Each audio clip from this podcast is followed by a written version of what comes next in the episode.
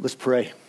Father, we uh, want to just uh, continue this uh, worship service, God, to uh, worship you, the one who is worthy of all praise and honor and glory.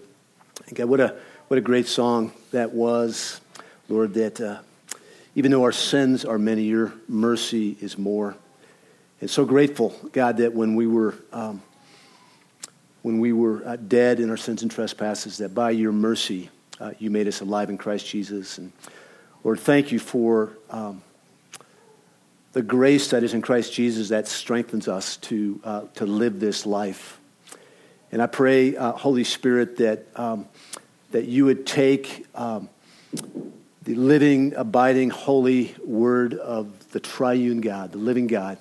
Holy Spirit, I pray that you would just uh, bring it to our hearts today, that we would leave here um, just more in love with you, more resolved to uh, live um, in obedience to you, to trust and obey you, and know that, that that's, uh, that is the place of ultimate happiness and blessedness and success in our Christian walk is to uh, trust you and obey you. So, God, thank you for the people that you brought here this morning. It's not an accident. I pray that, uh, that you would just uh, turn our ears uh, attentive to uh, the Holy Spirit as is proclaimed here today. The words are proclaimed, and I pray, God, that you'd help me stand behind it, that I'd bring uh, no offense. Please uh, don't let me uh, get in, um, in the way. Uh, we love you, and we pray all these things in the powerful name of Jesus. And God's people said, Amen. Good morning. Good to see you all. Um, have you thought much about being happy? About being happy. Who does anybody in here that just, that does not want to be happy? Is there anybody that really desires to suffer? Are there a few of you that are not happy because you're suffering? Probably. Today, this, this, this passage today in 2 Timothy chapter 2, 3 through 7 is actually, um, it's about happiness. It's about uh, being blessed, actually. And, um, and this happiness and this blessing is found, as Paul's going to write to Timothy, and we're going to be instructed, it's found in living our lives in submission to God's word. To uh, live in our lives um, entangled in Christ instead of being entangled in the world. It's living our lives um, with, uh, by working hard, actually, um, in the harvest, and that we find happiness in that. Last week, last couple of weeks, as we've taught through the first chapter of this second letter from Paul to Timothy, we saw that, that Paul encouraged Timothy to, um, to guard the deposit of the gospel. Um, Paul is dying. Paul is on his deathbed. Um, as he's writing this, he's got days, weeks, maybe months. He doesn't have long to go before he dies. Timothy is being handed the baton of the good deposit. And Timothy is timid. Timothy is weak. He's shy. Um, he's not Paul but God's going to use them in, in, in just as great a way. And, um, and we heard last week that, that uh, or actually a couple weeks ago in chapter 1, verse 8, that Paul called Timothy to share in the suffering that's going to result from sharing the gospel, from living in the gospel. And last week we saw that he, that he encouraged Timothy. He said, Timothy, that what you've heard from me in the presence of many witnesses, entrust to faithful men who will teach others. And now he starts off again encouraging Timothy to be ready to suffer. He says, he says, share in suffering as a good soldier of Jesus Christ. And what we're going to see today, my prayer is that, that um, it's a very kind of um, exhortive, I think, encouraging, and maybe a little bit in your face kind of passage, actually. And Paul's going to encourage Timothy and us to be single minded believers. He's going to encourage us to be rule following or obedient believers, and then also to be hard working believers. And he says this to Timothy. He says, Share in suffering as a good soldier of Christ Jesus. No soldier gets entangled in civilian pursuits since his aim is to please the one who enlisted him. Paul is encouraging Timothy for the second time that he needs to share in suffering. Paul isn't referring, though, to the, to the suffering that every human being experiences in this broken world. That every human being at some level is going to encounter suffering. It's just a matter of time. We live in a, in a broken world. What, what Paul is referring to is the suffering that comes as a result of living out the Christian life in this world. But I want to remind us up front that, that our goal as Christians should not be to suffer. Um, our goal is not to be martyred or to chase after suffering. However, a good soldier of Jesus Christ understands the real potential of facing suffering while living out the gospel in this post Christian world that we're living in. That, that anybody that lives out the gospel of Jesus Christ um, in this world, particularly the world that we live in today in 2017, is going to incur some type of pushback like never before, except maybe the first century, actually. At the same time, we should not have a goal to avoid suffering at any cost. The ultimate goal of every Christian should be to please the one who called us or enlisted us into his service. In the same way a soldier is willing to suffer for his country, Paul urges Timothy to be willing to suffer for the gospel. Verse 4 No soldier gets entangled in civilian pursuits since his aim is to please the one who enlisted him. Verse, verse 4 describes the behavior and attitude of the good soldier uh, mentioned in verse 3. This soldier is not to get entangled in civilian pursuits. And this, this has application for Timothy the pastor, and it has application for Timothy the Christian. If it has application for Timothy the Christian, it has application for you and I who profess faith in the risen Christ. To further emphasize his point, Paul says no soldier gets entangled in civilian pursuits, since his aim is to please the one who enlisted him. It's God who enlisted us, it's God who called us into his service. The goal of every Christian should been, therefore be to please the one who called us. 1 Corinthians 10:31 says, Whatever you do, whether you eat or drink, you do it all for the what? The glory of God. I asked a friend, I asked several friends, and one of them chimed in a couple days ago, and I noticed another one chimed in this morning, but I, I hadn't read his response yet. But I, I asked these friends who served in, the, in a branch of the U.S. military, I actually asked them how this verse might relate to, uh, to those who serve our country today. And he sent me something called the military oath. How many people in here have been in the service? A lot of you. Thank you, by the way. Um, are you familiar with the military oath? I bet you are. I, I, was not familiar with that in any way, but apparently it's the same oath that anybody that enlists in the military, whether that be Army, Navy, Marine, whatever, it's the same oath, and it says this. It should be on the screen. I'm going to put it in the first person. I, Dan Hardy, do solemnly swear or affirm that I will support and defend the Constitution of the United States against all enemies, foreign and domestic, that I will bear true faith and allegiance to the same Constitution of the United States and that I will obey the orders of the President of the United States and the orders of the officers appointed over me according to regulations and the Uniform Code of Military Justice, so help me God. And my friend went on to write this. He says, he says this. He says it's a pretty serious oath. He says, uh, once in the military, especially on deployment, your mission is your life. Is that true? Your mission is your life, particularly on deployment. And then he goes on to say, he says that there's this saying in the military that if they wanted you to have a wife, they would issue you one. They are so serious about living on mission. Funny saying, he says, my friend says this, but there's truth behind it. He goes on to say, it's difficult to focus on much else while deployed, and if you're focusing on other things, then you might be distracted from the mission. This is what Paul is talking about. Paul is talking about being being entangled in a civilian life that keeps our, our focus off of the risen Christ. Keep being, being entangled. Um, it's, it simply means to be distracted or it deadens us from pursuing Christ and his mission. What is a civilian pursuit? Anything that ultimately detracts or deadens us from pursuing Christ and his mission. And there are, ver- there are many good things that can distract us from our devotion to Christ and his mission. I'm going to mention three of them. Just as I thought about my own life and I thought about the people that I know in this body, in this culture that we live in, there are three civilian pursuits that are all permissible that have the potential to entangle us, wrap us up, keep our, our, our focus off of Christ. The first one is it's entertainment. It's entertainment. And, and uh, many movies, many shows today um, just normalize sin. It's the culture we live in.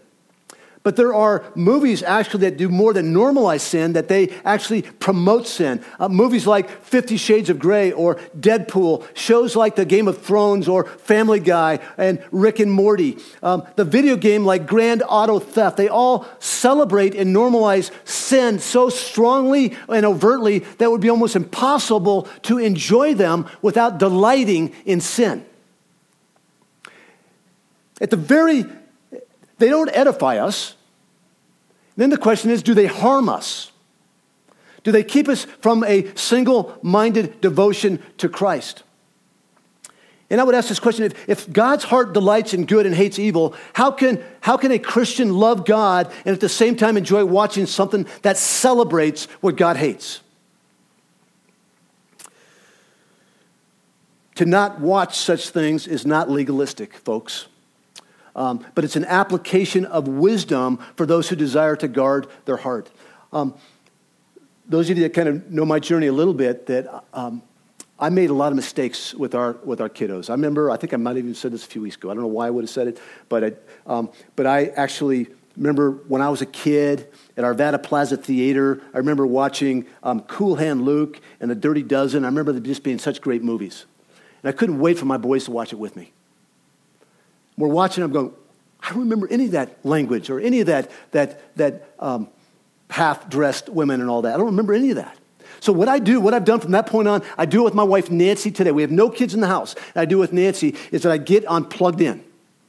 Plugged in is um, put out there by Focus on the Family, and it is a pain in the rear because you got to be responsible.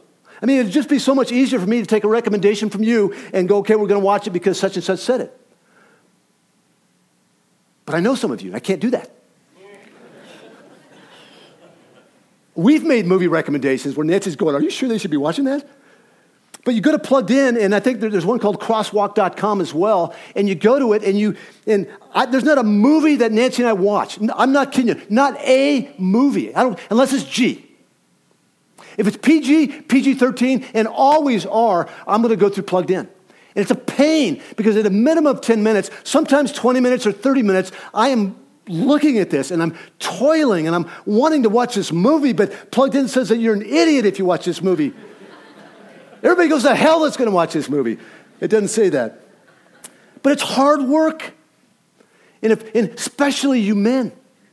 Um, you might, there might be some things that you can watch, but you shouldn't be submitting, submitting your kids and your, and your wife to that. Um, for, for me, just as a rule, I don't want to get too bogged down on this, but if it, if it is R and it has no historical, um, no history in it, it's not, it's, not, it's not historical, I won't watch it. It's R for a reason. There are some R rated movies, though, that are R rated because they really happened. PG 13 and comedy, never for me. And I want to watch it. It's funny, but it's inappropriate. It, it gets me entangled in the world. It, re, it takes away my devotion, my single minded devotion to Christ. And we can, we can be legalistic, but I dare say that, that we're more licentious in this culture than we are legalistic. And, and the, the, the, question that I want you to ask before you, uh, yourselves, before you watch a movie, is that does this entangle me in such a way that it takes away from my uh, devotion to Christ, my single minded devotion to Christ? Romans 12, 2 says, Do not be conformed to this world, but be transformed by the renewal of your mind. Do these, do these movies, do these shows, do these video games help you renew your mind do not be conformed to this world, by, but by the transform, but be transformed by the renewal of your mind, that by testing you may discern what is the will of God, what is good and acceptable and perfect. Hey, don't get me wrong, we're not prudes. Um, we love, um, I can't think of the movie. This is us. Just watch the second episode. It's awesome. There's some places where I'm not sure I should be watching it, honestly. Number one place we get entangled not in order, is entertainment. Second, friendships with unbelievers. And before you raise the heresy flag, let me explain. And I want to say this right up front first is that I want to put dating first and foremost so that you, um, young people that profess faith in Christ, or maybe adults who profess faith in Christ, and you're single and you are dating and um, maybe getting engaged, maybe wanting to get married to somebody that does not share your faith. That should not be. We're, we're told to not be um, yoked with an unbeliever. Um, I've seen it work out by God's grace, but you're playing with fire. Here's what this doesn't mean. Uh, it doesn't mean that we're to be out of the world. In fact, we are, as believers, we are to be in the world so we can be salt and light. And the evidence of this truth that we're supposed to be in the world is back in verse 3, where Paul says, share in the suffering as a good soldier. And yes, we do probably cause some suffering amongst each other as believers, but where we are really going to incur suffering is when we stand and live out the gospel in this lost and dying world. So we are called to be in the world. And some of, some of us are so sheltered from the world that I would submit to say you should have somewhere close to the same number of unbelieving friends as you do have friends in the church. And if you don't, um, you should ask the question why not? So we have to be in the world, but not of it. While we must seek to build rapport with non Christians, that is a biblical mandate, we should be careful to do this in such a way that we don't love, we don't approve, or celebrate what the world loves, approves, and celebrates. If we become just like the world, then we undermine our proclamation of the very gospel that we've been sent to preach. I love this quote from D.L. Moody. He says this He says, The place for the ship is in the sea. The place for the Christian is in the world. But God help the ship if the sea gets in it. God help the ship if the sea gets in it. It will sink. Remember telling our kids that when, when, when there are non believing friends, we encouraged our kids to have non believing friends, is that, that you want to tug them up with the gospel rather than let you pull you down into the world. And you've got to be a good student of your kids. There's at a certain place in their life they're able to do that, and sometimes they're, they're too young to do that. Let me give you a third one after entertainment and friendships with unbelievers. You ready for this? Marriage. Marriage. Good marriages, actually. Not, bad, not all bad marriages. Um, marriage. Um, listen to this before you write me off on this one as a heretic as well. 1 Corinthians 7, verses 29 to 35. This is Paul speaking again. And he says this. He says, he says, This is what I mean, brothers. The appointed time has grown very short. It's short, Jesus is coming back. Paul thought it was short then. If he thought it was short then, it's short now. From now on, let those who have wives live as though they had none and those who mourn as though they were not mourning, and those who rejoice as though they were not rejoicing, and those who buy as though they had no good goods, and those who deal with the world as though they had no dealings with it. For the present form of this world is passing away. Listen, he says, I want you to be free from anxieties. The unmarried man is anxious the unmarried man is anxious about the things of the Lord and how to please the Lord, but the married man is anxious about worldly things, how to please his wife, and his interests are divided. And the unmarried or betrothed woman is anxious about the things of the Lord, how to be holy in body and spirit, but the married woman is anxious about worldly things, how to please her husband. I say this for your own benefit, not to lay any restraint upon you, but to promote good order, don't miss this, and to secure your undivided devotion to the Lord. You know, what was that all about? Here it is. Ladies, your number one job in life is not to please your husband. Men, your number one job in life is not to please your wife. Our number one, we've been enlisted into Christ's army so that we can please God. Be single mindedly devoted to Christ and his gospel. Do you have a husband like that? Do you have a wife like that? If you do, you, they please you. Because when they are standing in and saturated in and drinking deep of the gospel of Jesus Christ, they are going to please you like you've never been pleased. But when our single minded devotion is to please our wife or to please our husband, there are times when we will compromise the gospel because we don't want to fight or whatever, whatever the case is. So, hear everything I said.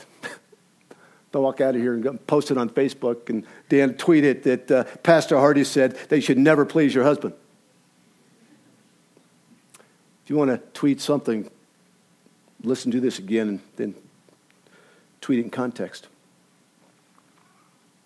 These activities, entertainment, friendship with others that are in the world, marriage, these are these activities and relationships are a result of God's common grace to mankind and it's given to us to be enjoyed, all of it.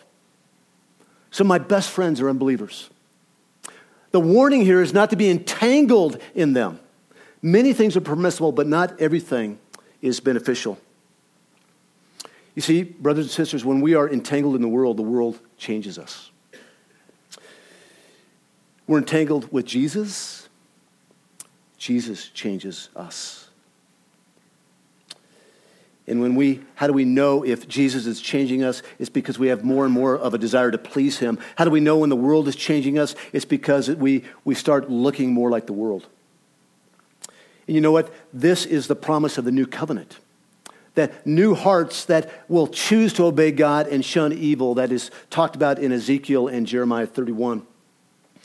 Paul now goes to the example of an athlete. He says the athlete is not crowned unless he competes according to the rules. And in the ancient world that Paul is writing about, the ancient Olympics, the, the, the, the winner of the race was not crowned a winner unless he both trained and competed uh, according to the rules. And the Christian life is regularly likened to a race, not in the sense that we are competing against one another, but in other ways. Listen to this. I, I found this. Um, isn't Wikipedia always accurate? No, I'm just kidding. Uh, I think this is a reliable source. It says this the, the races of that first century, it, it was a custom for athletes their fathers and their brothers, as well as their trainers, to swear on an oath upon slices of boar flesh that they will not sin against the Olympic Games. The athletes take this further oath also that for 10 consecutive months they will have strictly followed the regulations for training. They actually took an oath that they will train according to the rules and they will compete according to the rules. Let me describe this further. The ancient Olympics had lots of rules and regulations. Here are some of them. Women were not allowed to compete. Chauvinistic pigs. I don't know why that was. Married women were not allowed to watch because the men competed naked. It's awkward. you think that's what Paul's ta- what uh, the author of Hebrews is talking about when he says that that let every get rid of every encumbrance as we run the race? I'm just picturing the guy like you know, clothing's flying off. Only free men, not slaves, could speak that could speak Greek were allowed to compete. Once you entered, you cannot leave the Olympics. In general, if people disobeyed the Olympic rules, then they would have to pay a fine, and the money would help build statues to Zeus, or they'd get whipped. In this final one, if married women were found watching the Olympics, they would be thrown off the mountain.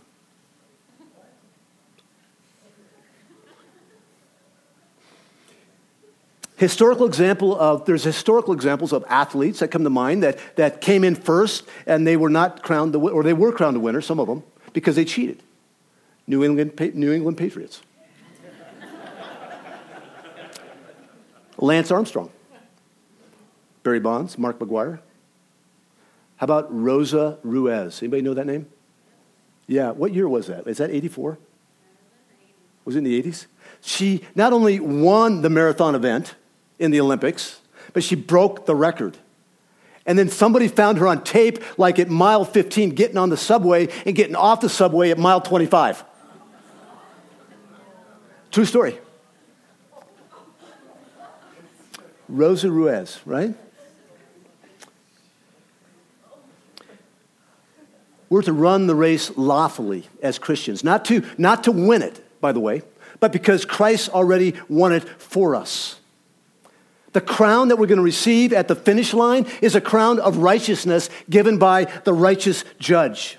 Our training and playing according to the rules will never justify us. That if you've put your faith and trust in Jesus, you have been declared innocent of every past, present, and future sin. You are fully justified. And you run the race because Christ has, run, has won it for you. Listen to Paul's words at the end of his letter in uh, chapter 4, verses 6 through 8. Paul says, For I am already being poured out as a drink offering. In the time of my departure, his death has come. I've fought the good fight. I've finished the race. I've kept the faith. Henceforth, laid up, there is laid up for me the crown of righteousness, which the Lord, the righteous judge, will award to me on that day. And not only to me, but also to all who have loved his appearing. And that crown of righteousness awaits you, brothers and sisters, if you've put your faith and trust in Jesus for the remission of your sins. I've played in some golf tournaments over the years. And I don't know if there's anybody in here that's played golf with me. I know there's been in the first service there was. But you go, wow, you played in golf tournaments? I didn't even know you really golfed. But I played in some tournaments over the years, and the prize, the prize was sometimes a, a trophy or, or a gift certificate, or sometimes it was actually a lunch or a dinner with a famous person. John Elway, Steve Watson, T. Boone Pickens, Donald Trump back in the day, the art of the deal. And that was having lunch or dinner or um, a weekend with one of those guys was actually more attractive to me. I say that in actually kind of a confession kind of way than receiving a, a uh, one time we went a trip to Hawaii, Nancy and I did. Because I was in a foursome with like some three other really good golfers.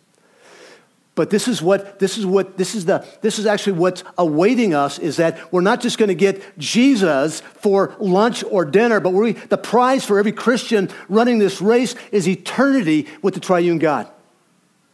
The eternity with the triune God, where we'll be with Him, worshiping Him, where there's no sin, there's no suffering, and there's no more death. And he gives the third example, Paul does to Timothy, of the hardworking farmer. He says it's the hardworking farmer who ought to have the first share of the crops. Uh, initially, it was the, it was the single minded soldier, then it was the obedient um, runner, now it's the hardworking farmer. And Paul is most likely referring to here hardworking farmer for, um, that is bringing a, a harvest of souls. There were some commentators that said it was talking about a harvest of holiness in the believer, but I believe it really, the context here is referring to a crop or a harvest of souls, converts to Jesus Christ. And in this harvest, like many other aspects of life, the paradox of, of providential concurrence is at work. Have you ever heard those two words before in here?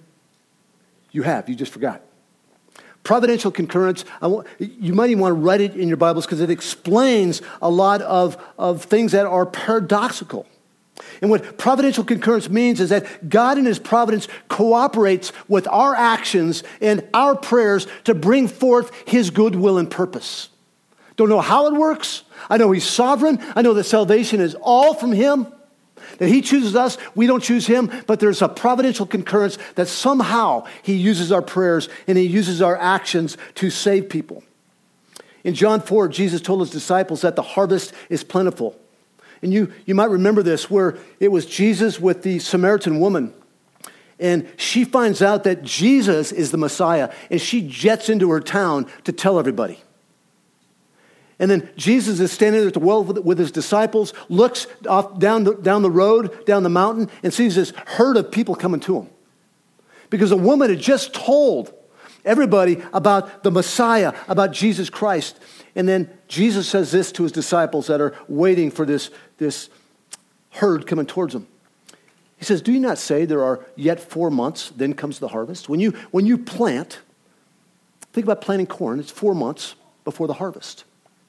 He says, Look, I tell you, lift up your eyes and see that the fields are white for harvest. Already the one who reaps is receiving wages and gathering fruit for eternal life, so that the sower and the reaper may rejoice together. For here the saying holds true one sows and another reaps. I sent you to reap that for which you did not labor. Others have labored, and you have entered into their labor. You see, working hard in the harvest is actually a responsibility and a great privilege for, uh, for believers, and it brings joy. The sower and the reaper will rejoice together. What's it mean to be a hard-working farmer? Hard-working signifies toil and, and growing weary and exhausted and being tired. We live in a Christian culture that values rest, actually. Um, that we, in the circles that I run in, we talk a lot about rest because God talks a lot about rest.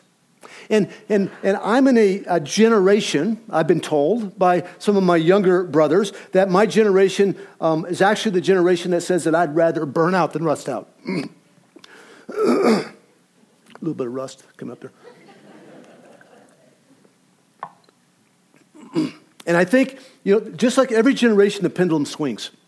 And now, what I, what I see amongst some younger generations is that, that you got to make sure you get the rest, you got to make sure you get the rest, you got to make sure you get the rest. God is all about rest. God created the universe and rested, that we're called to have a Sabbath rest each week. And that, that when we rest, the world still revolves. And God still saves people, even when we're resting. But we don't talk enough about hard work hard work in the ministry, hard work in the um, harvest. You see, Paul worked harder than all the others, but it was the grace of God that brought growth. Listen, listen to this 1 Corinthians 15 10 through 11. Paul says, But by the grace of God, I am what I am. And his grace toward me was not in vain. On the contrary, now get this, this is really profound. Paul says that, Paul says that by the grace of God, I am who I am. It's by God's grace I am who I am.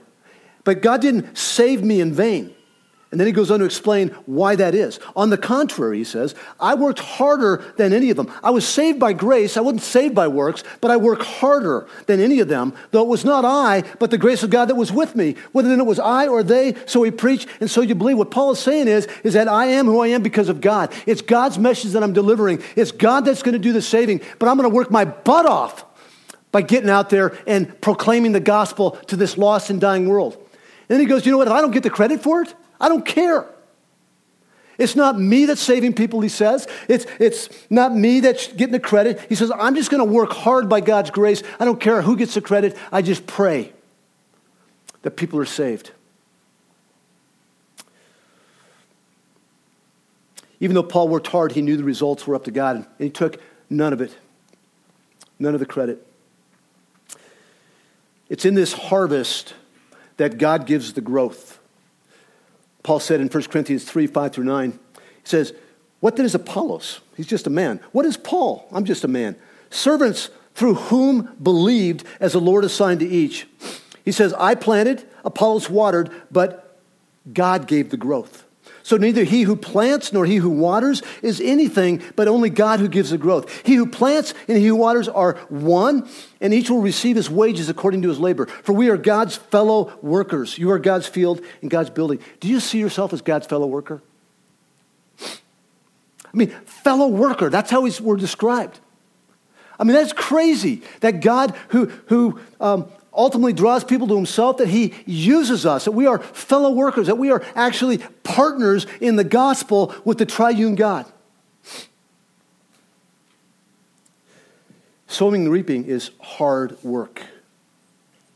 Souls are harvested by tears and sweat and pain, especially in prayer and especially in friendship. If, you if you can think back, I know a lot of you um, live in this place right now, and I praise God for that. And some of you got to think back a little ways where, where God used you. But if you've had, if you've befriended somebody in the world, it's hard work.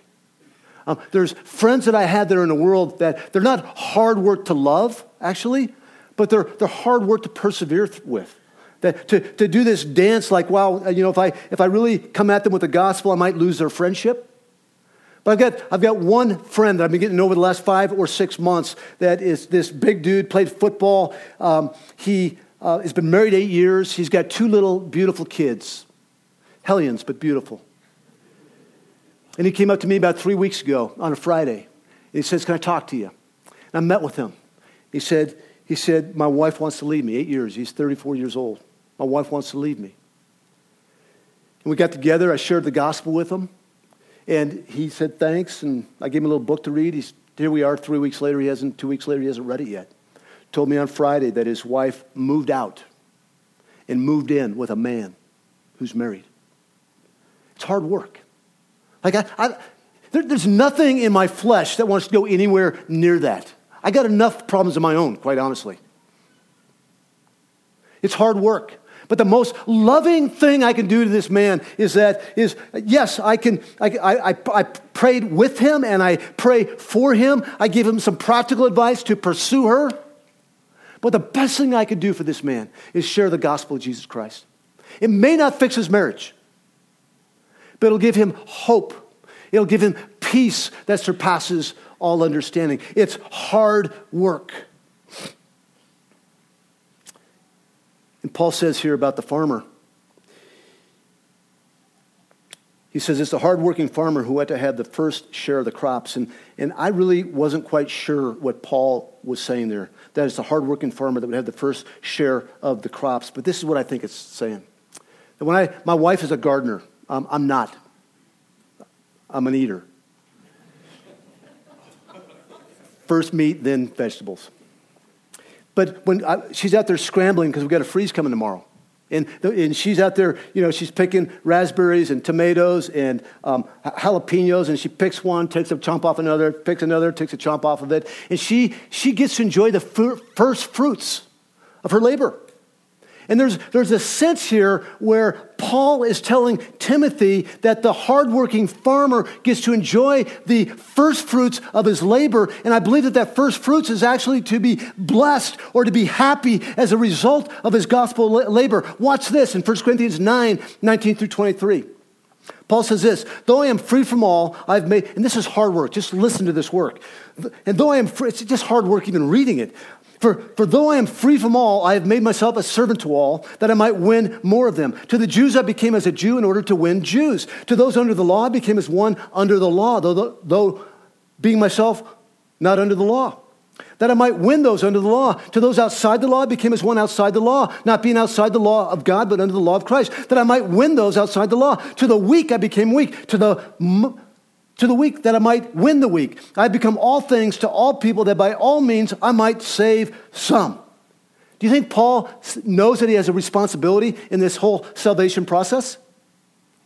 Listen to the last line. I do it all for the sake of what? For the gospel that I might share with them in its what? In its blessings, in its happiness. You want to be happy. There's no greater happiness, there's no greater blessing than sharing the gospel of Jesus Christ, than see God in His providence take that word that's implanted in the heart and create a new creation. There's nothing that makes you happier. Some of you have experienced it. But I want to tell you this that that same happiness should come from just sharing the gospel, even if nobody comes to Christ. Even if nobody comes to Christ. Because at the end of the day, that's up to God. Let me just summarize really quickly verses 3 through 6, and then we'll finish on verse 7. Single minded devotion of the soldier starts with a single minded devotion to the gospel of Jesus Christ and remembering the cost of being enlisted. That, yeah, you've been adopted. I mean, there's so many different metaphors that are true. You've been adopted, you've been brought into God's kingdom and you've been enlisted into his army. All grace. You weren't a good soldier, but he brought you in anyways. Now, because of Jesus' shed blood, you are a good soldier. And this single minded devotion will compel you to live in obedience to the rules like an athlete. And then it's in drinking deep of the gospel, desiring to live according to the rules that will compel us to do the hard work of sowing and harvesting in verse 7, I was so both confused and scared when I saw verse 7. And the more that I dove into it, the more that I just chewed on it, is, it is such an amazing verse. He says this Think over what I say, for the Lord will give you understanding in everything. Paul's acknowledging that these instructions that he's given to Timothy are both hard to understand and they're hard to live out. You see, the scriptures are not given to us just to be read randomly. They're, they're not just to be taken a verse here and there out of context and, and slapped um, on whatever. But, but the scriptures are to be thought over, to be heeded, to be considered, to be pondered. The most common word used in the Bible to describe this thinking over is what? To meditate on to meditate on. We're told that when, when we meditate on God's word, we will have success in living out our Christian life, that we will be blessed and happy. Listen to Joshua chapter 1, 7 through 8. And Joshua is very much like a Timothy in the Old Testament. That Joshua is being uh, handed the mantle from Moses to lead Israel into the promised land. He says this Jesus, God says this to Joshua Only be strong and very courageous, being careful to do according to all the law of Moses, my servant, commanded you. Do not turn from it to the, to the right hand or to the left, that you may have good success. Anybody have good success? That you might have good success. Wherever you go, this book of the law shall not depart from your mouth, but you shall meditate on it day and night, so that you may be careful to do all, to do according to all that is written in it. For then you will make your way prosperous, and then you will have good success. The psalmist says the same thing. Blessed is the man, happy is the man who walks not in the counsel of the wicked, getting entangled with the wicked, nor stands in the way of sinners, nor sits at the seat of scoffers, but his delight is in the law of the Lord, and on his law he meditates day and night. You want to be happy? You want to be successful in this Christian life? Meditate on God's word. So, how do you do it? The million dollar question. If you grab a dictionary and you look up the word meditate, you're probably going to see a synonym called ruminate. And a lot of you don't know what ruminate is unless you are farmers or have cows or know somebody that has a cow or read some kid's book on cows. Rumination is what a cow does when she chews her cud. She rolls her cud over, her cud over and over in her mouth. The cow eats the grass, the cow chews it up, and it sends it to their stomach like right away. I thought that it always meant like chew, chew, chew, chew, chew, chew. For it means chew it up, swallow it. Sit in the stomach. Then after a while, the cow burps it back up with a new and renewed flavor. And then he chews on that burped up grass and some other grass and does the whole process over again. You know what happens? They get every ounce of the nutrition from that grass. Every ounce. And meditating on scripture is just like that it's thought digestion. God wants us to get every ounce of spiritual nutrition out of His Word. He wants us to chew on it, to digest it, and then chew on it some more. It's one of the greatest privileges I get by being the that, that get to preach so much up here. Is that I get to I get to be like terrified when I look at this passage and go, what am I going to do with this? And then I ruminate on it.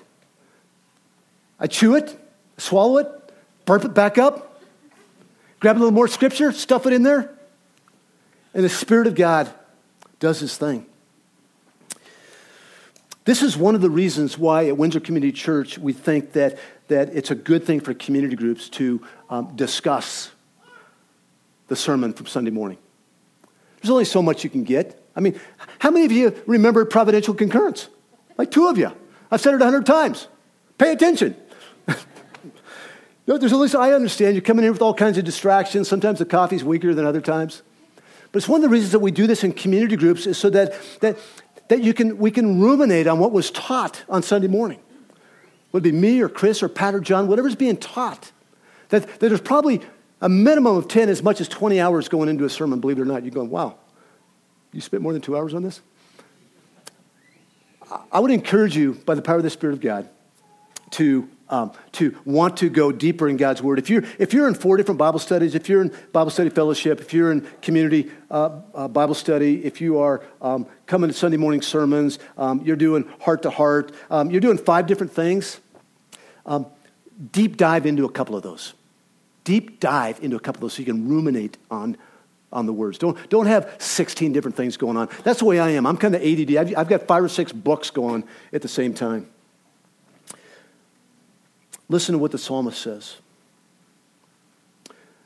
Let my cry come before you, O Lord. Give me understanding according to your word. His word is meant to be understood. If you know Jesus, you have God's Spirit, and, and His Spirit illuminates His word. And let me just finish with this. I want to give you three questions to consider as you meditate on God's word. Question number one Who are you, Lord? One of our core pursuits is encountering God in His Word. Who are you, Lord? Number two is, Who am I? And number three is, What shall I do? And what those three questions will do is we study the Bible, and I actually, there's something in me that even bristles about the, the, the word study the Bible. I want to study the triune God. And the goal of, of studying the Bible is to know the triune God, to know who I am and what to do. And so, as we study the triune Lord in the Bible, it causes us to look upward to God, inward to ourselves, and outward to other people. Would you pray with me? Father, we bless you. Um, God, we thank you that you um, never get tired of us. God, we thank you that we um, live on this side of the canon being formed, and this side of the Gutenberg Press, um, this side of, of, of uh, iPhones and Androids, God, where we've got your living and active and abiding word um, at our fingertips whenever we want it. And Lord, I, I, I, I, don't know if I thought about this even as I'm praying this to you. It, it, that seems like it's also a problem because we are over familiar with this book that can be accessed um, anywhere at any time. And God, I pray that, that you would give us a single minded um, uh, desire to be devoted to you. And God, that, that the one who enlisted us by laying his life down for us, by, by taking the proverbial hit on the cross so that we would never have to take the hit. God, we thank you that that, um, that you have instructed us to um, live according to this book, this good book. And I thank you, Lord, that our obedience does not save us, that we are saved by grace through faith alone in Christ alone. And I pray that that beautiful truth that enlisted us would would drive us to want to live joyfully, joyfully obedient lives to your word. And God, as a part of that obedience, I pray that we would be uh, the hardest working church, little church on the planet. And I thank you, God, that we, that, that Lord Jesus, that you earned our salvation that there's nothing we did to earn it. And I pray, God, that because of that, that we would just work out our salvation, that we would be ones who are risking relationships um, in our context, in our, um, in our Jerusalem, um, for your glory and for the sake of the elect. And God's people say, Amen.